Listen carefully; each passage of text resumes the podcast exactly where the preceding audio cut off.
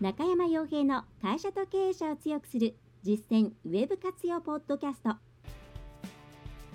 この番組では600社以上のウェブコンサル実績を持つ株式会社ラウンドナップ代表取締役の中山が会社経営者に必要な内容に絞り込んで抑えるべきウェブの話題やトピックスをビジネス目線でお伝えしています。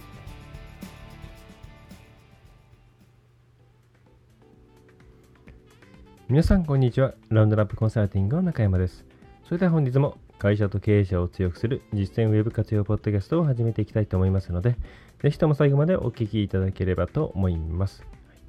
えー、では今回はですね、内容としては、えー、Apple の WWDC 発表から考える、えー、What ではなく Why を把握する重要性ということについてお伝えできればと思います。まあえー、WWDC がありまして、えー、巷でもですね、えーまあ、そんなに大きなことがないな、まあ、今まで一番地味だったんじゃないかなといったような、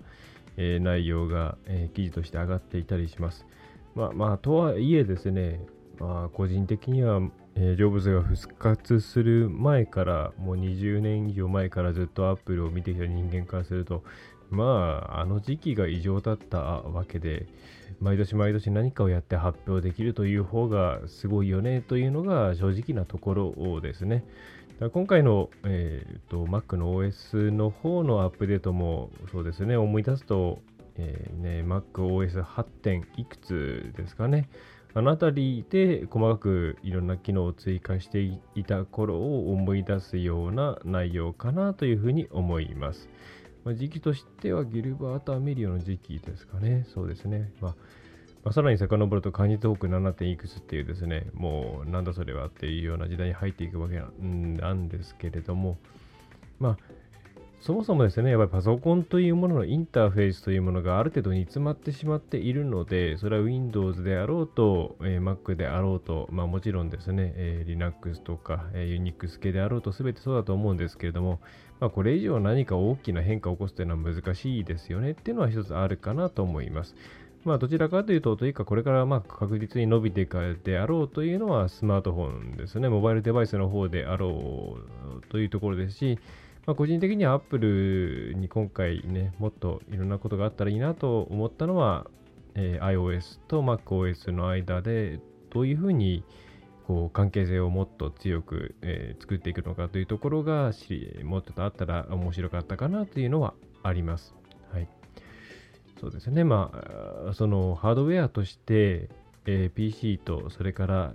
えー、スマートフォン両方持っているメーカーっていうのは非常にレアというか、まあ、これだけのレベルで統合性を持っているのは Apple だけだと思いますので、そこの部分をこれからも伸ばしていってもらえるといいんじゃないかな。日本でもやっぱりなんだかんだ iPhone 一番売れているわけなんで、えこれからも楽しみに使っていきたいなと思っているところですね。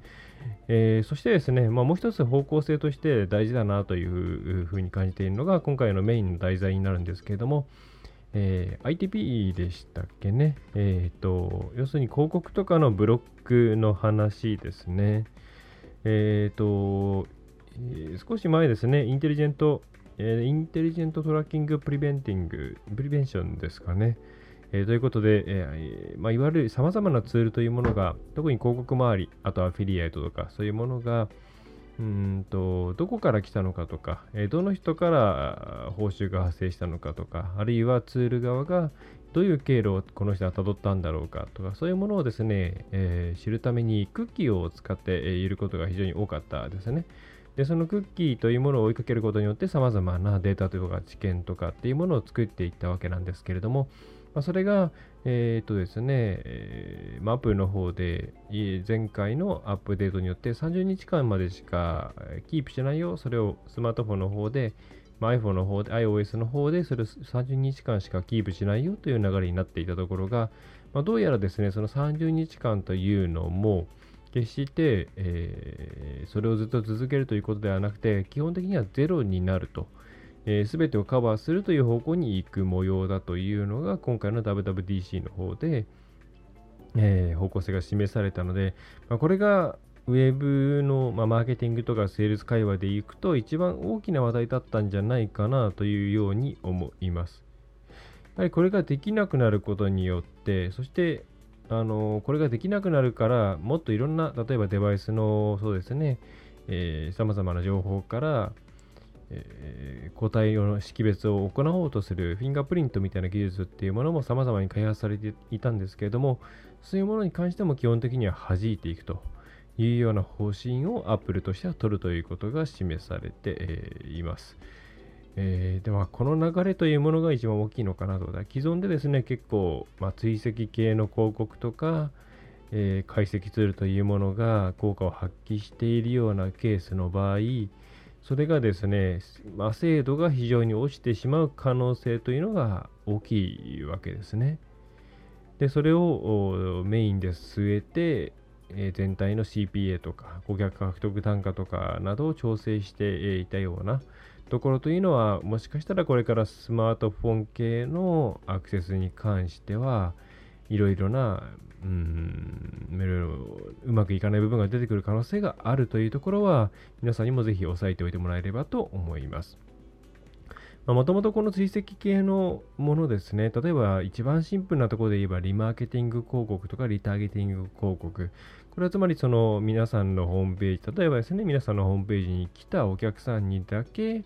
えー、バナー広告を出すことができる、アドセンスみたいなところのスペースにバナー広告を出すことができるという技術なんですけれども、まあ、これに関してはもともとは何でもありだったんですけども、だんだんそのセンシティブな情報に関しては使えない。例えばその医療系の話とか、それから何ですかね、マイノリティ関係の話とか、そういうものに関しては、えー、リマーケティング広告ができないというような流れになってきて、まあ、それがどんどんどんどん厳しくなっていって、ぱりそういう追跡というものは、えー、やりづらくなっていくわけですね。でその反面、さまざまな、ね、追跡系の、えー、そういうリマーケとかリタゲみたいなサービスというものは、やはり効果がありますので、どんどん勢力を伸ばして今に至っています。ただそれが大きく変わる可能性があるなというのは一つありますね。まあ、もちろんシェアとして言えば、まあ、iPhone のシェアはもちろんですね、100%とか90%まではいっていないわけなんですけども、確実にデスクトップの世界での Apple はそこまでの、え、影響力はないかもしれませんけれども、モバイルの世界での Apple の動きというのはものすごく全体に影響していきます。そして全体としてプライバシーに関しては、え、これから強化していくという流れができてしまっていますので、でこれはその逆流する、逆行するということはどのメーカーも難しいと思うんですね。まあ、その現行維持というのがギリギリのラインなんじゃないかと。まあ、おそらく Android 側というものもそれにある程度追いかけて、えー、追いの方向性としては同じ方向を向いてい、えー、くことになってしまうんではないかなというふうに思います。まあ、つまりですね、これはポッドキャストで言うと、第、えー、141回ですかね、ウェブ上の個人トラッキングはいつできなくなってもいいものと思うと。この辺りに関しては、この回もぜひ聞いていただきたいんですけれども、ま、この傾向が一層ですね、強まったなというのが今回感じたところですね。で、え、これに関してはもうできなくなってしまうという世界が来たらもう仕方がないわけなんで、え、これに関してはもう受け入れるしかないです。ただ、その時に一つ今のうちから考えておいてもらいたいこと、そしてこの件に限らず様々なツールとかサービスというものを使う際に押さえておいてもらいたいことがあります。そしてそれを知っておいてもらうことによってリスクヘッジになるという内容です。それは具体的に何かというと、今回表題に挙げた What ではなく Why をちゃんと把握しておこうっていうところです。で物事には大きく3段階があります。Why があって、How があって、What です。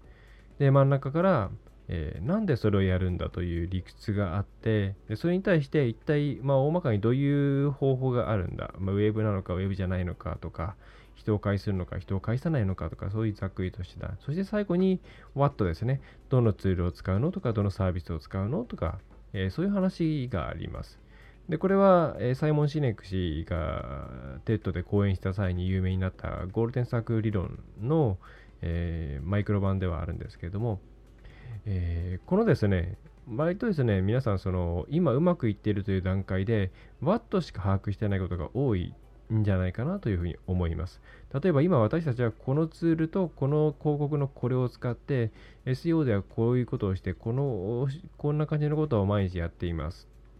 っていうところだけ把握していて、じゃあそもそもそれは何でうまくいってるのっていうところを把握してないようなケースが多いと思うんですね。例えば、まあ、分かりやすいので広告を例に出すと、広告で、そうですね、この媒体にこういう、えー、広告を打っていると成果が上がっているので、今これ私たちは私たちは継続的に出しているんですよ。まあ、それは Watt の部分です。で、それから例えば何とか広告、例えばそうですよね、インフィード広告を出しています。この媒体に出しています。っていうことをやり続けている。で、それによってうち今こんだけ売り上げが上がっています。で、それだけが分かっている状態というのは、What? 自分たちはこれをして、これだけの売り上げが上がっているということだけしか把握していないという状況です。で、これはきちんとしたコンサルタントとか、そもそもそもそもその企画を最初にそこまで持っていった形にした人間というのは、まあ、最低限ハウから、まあ、おそらくホワイの部分から把握して、その状況に持っていってると思うんですね。でそれが受け継がれていればいいんですけども、大体ですね、どんどんどんどんホワイの部分って抜け落ちていくんです。なんでかっていうと、ホワイの部分っていうのは言語化しづらい部分であることが多かったり、あるいは、えー、その部分っていうのは、こう、なんですかね、その俗人的な考え方によるものが多かったりするんで、うまく後に伝わらなかったりするんです。どうしても引き継ぎの資料っていうのは、今こういうことをやっていて何をやってるんだよっていう物理的に分かりやすい部分になってしまいがちなので、そういう意味でもホワイトというのは抜けがちです。なんで私たちはこれを始めて、なんでこれが成功したのかっていうところのメモがなかったりするわけなんですね。で、えー、とはいえですね、その状態ってものすごく悪くて、例えばなぜ悪いかっていうと、今回のようなことが起きたとき、ワットが潰されてしまう可能性があります。つまり今まで使っていた手法が全部ダメだっていうことになってしまう可能性があるんですよね。でそういう時にちゃんとホワイというものを把握していると,、えーと、そもそもこれはこういうふうな理屈でこういうことをしたら当たったわけなんだからだったらまあ今まで通りとはいかないかもしれないけれどもこの手法でこんな感じのことをやったらもしかしたら今の状況を、えー、半分ぐらいは戻すことができるんじゃないかとか7割ぐらい戻すことができるんじゃないかとかちょっと単価は上がるけれども集客数とか反響数は保てるんじゃないかっていう目算が立てられたりするわけなんです。でも、それが分からず、今やっていることが目の前にあって、これが何で行われているのか全くわからないという状況だとすると、そこから、まあ、新たにですね、一旦専門家に入ってもらって、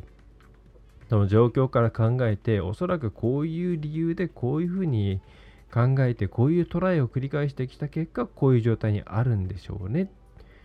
ていうところを解析してもらわないと次に進めなくなってしまいます。もちろん、この逆算っていうのはですね、すべてのものをリバースエンジニアリングできるわけではないですから、確実ではない。そうすると、間違った方向に行ってしまう可能性ももちろんあって、まあそれを軌道修正していて、やっと答えにたどり着いたと思ったら半年かかっちゃっていて、半年間機械損失し続けたよっていうこともあるわけなんです。えー、ということなんで、今皆さんが自分が行っているマーケティングとかウェブのことっていうものを表面的な部分しか捉えていないな、ワットの部分しか捉えていないなと思ったら、すぐにでもホワイって何なんだろうっていうのを考えてみてください。これは自分で行っていたとしても、ホワイの部分を把握してないケースもあります。いろんなことを試していったら、これが当たったからこれでいいやというような思っているケースとか、あるいは忘れちゃったっていうこともあります。はい、なので、必ず少なくともホワイト、ワット、両方とも理解しているという状況を作るっていうことを押さえておいてください。で、ただですね、えー、まあ、とはいえ、うち人の入れ替わりも早いし、なかなかそのあたりって難しいんだよねってケースもあるんで、まあ、なんでそんなことを追加でお,、えー、お話しするかっていうとですね、やっぱり今ですね、相当人材が足りない状況にあるということが、また、えー、これは産経新聞のニュースですかね、で、今日やってきたんですけれども、やっぱりですね、えーまあ、なかなか特に中小企業がそうだと思うんですけれども、新卒が取れないという状況で、えー、転職ですね中、中途採用ですね、の方もかなり流動性が上がっているということです。つまりは、うまくいったらそれ持ってどっか辞めちゃうっていう人も増えているわけなんですね。だから何か作り上げてくれたやったじゃあこの人ともっとどんどんうまくやっていこうっていうふうに思った時に ごめんなさい。えー、ものもうその人は実はもう独立してしまいましたみたいなケースもあるわけなんです。そうすると、ちゃんと内部的にホワイの部分も含めて引き継ぎ資料を作っておけるかどうかっていうのがものすごく重要なポイントになってくるわけです。えー、ということでですね、えー、すいません、ちょっと声が悪いんですけれども、まあ、これから、まあ、今の時点で今自分たちがやっているものっていうものをちゃんとホワインのところまで掘り下げるということを今すぐ行うことをお勧めします。でどうしてもちょっとその辺はよくわからない、あまり専門的なことが多いし、見当がつかないという場合には、本当に手前味噌の話になっちゃうんですけども、まあ我々みたいな専門家に入ったもら入った方がいいケースの方が多いですね。で、なかなかそういうホワイトの部分も含めた社内資料を作れないといったようなケースも、こちらでいろいろ相談を受けることもあるんですけども、まあ、そういうのもですね、まあ、あのやっぱ知見がないと何を抑えて、何を伝えて残り、何を残しておけばいいのかっていうの分からないケースが多いんで、まあ、最初の段階では、あの専門家と一緒にやっていった方がいいんじゃないかなっていうのは一つあります。まあ、ちょっと宣伝臭くなっちゃうんで、その辺はちょっと置いておいて、えー、今回ですね、伝えたいことっていうのは、まあ、あの、なんかアップルの WWDC の話聞いて、まあ、アップルを好きな人っていうのは、なんか残念だなと思う。で、アップルがまあそんな好きじゃない、あるいは使ってない人は、なんかだんだんだんだんアップルももう落ち目だねって思ってしまう。そこで終わってしまうのではなくて、全体のニュース見たときに、ITB とかそういうですね、強い流れというものがあるわけなんですね。で、そういったものを見たときに、じゃあ自分たちって今、じゃあその未来が来たときに何がリスクなんだっていうのを考えてみてくださいと。で、これはおそらくそれ以外にもいろんな内容が発表されましたし、日々いろいろなニュースがありますから、その中で自分たち今何すべきなんだろうとか、自分たちこれからすごいリスクのある世界に入っていかないかっていうのを考えることも重要なウェブ担当者のあるいはウェブを活用していこうとする企業の経営者の仕事です。はい。いろいろなニュースっていうのはその場その場でなんとなく印象で判断するのではなくて、必ず自分たちにとってどうなんだろうっていうのを、えー、考えていかないと意味がないんですね。それを考えないんだったら、もう頭の中の容量を使うだけ無駄ですから、もう知らないで、知らないでもいいと思います。自分のことにして考えてみて、いらないと思ったら捨てればいい。えー、いると思ったらちゃんと考える。この習慣をつけていただいて、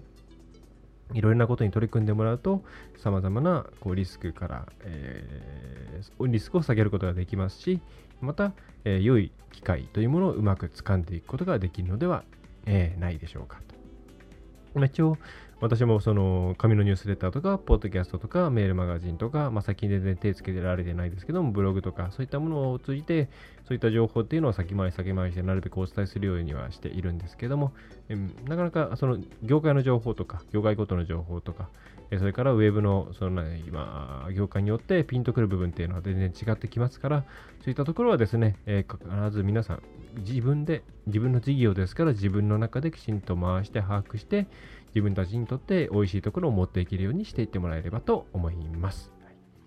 えということでですね、今回は Apple の話を引き合いに出して、えー、そういった情報の収集の仕方、そして What だけではなく Why をちゃんと押さえておこうというところを、えー、お伝え、えー、お届けさせていただきました。えこれですね、ほんとすべてのことに通じる、え重要な考え方ですので、え応用していただければと思います。Web だけじゃなくて、ねえそれ以外のもうすべての活動においてこの考え方は非常に重要です。はいえということでですね、今回のメインの話題は終わりです。えー、まあ、それ以外のお知らせとしては特に、まあ、ない、えー、ですかね、平常運転して、おります。えっ、とですね、まあウェブ制作、から、えちょっとなかなかできてないんですけども、えっ、と、コンサルの方のサービスの切り替えを行おうと思っているので、え6月、7月ぐらいはですね、ホームページのサービスのページをちょこちょこチェックしてもらえると嬉しいなと思います。まあ、ちょっと6月後半ぐらいかな。まあ、ちょっと、あのもっとニーズに応えられるようなものにしていけるように今調整中です。えー、まあ、そんな感じですかね。まあなかなかもう粛々とやっているような感じです。はいえー、それではですね、今回もポッドキャストは以上です。えー、より詳しく知りたい方は、ぜひ書籍なども、えー、ご読んでいただければと思います。Amazon で中山洋平で検索をして、え買っていただければと思います。えそれでは、最後までお聴きいただきましてありがとうございました。ラウンドナップコンサルティングの中山がお送りいたしました。今回の内容はいかがでしたでしょうか？ぜひご質問やご感想をラウンドナップコンサルティングのポッドキャスト質問フォームからお寄せください。お待ちしております。また、ホームページにてたくさんの情報を配信していますので、ぜひブログ、メールマガジン、郵送ニュースレターや各種資料 PDF もご覧ください。この世からウェブを活用できない会社をゼロにするを理念とする株式会社ラウンドナップがお送りいたしました。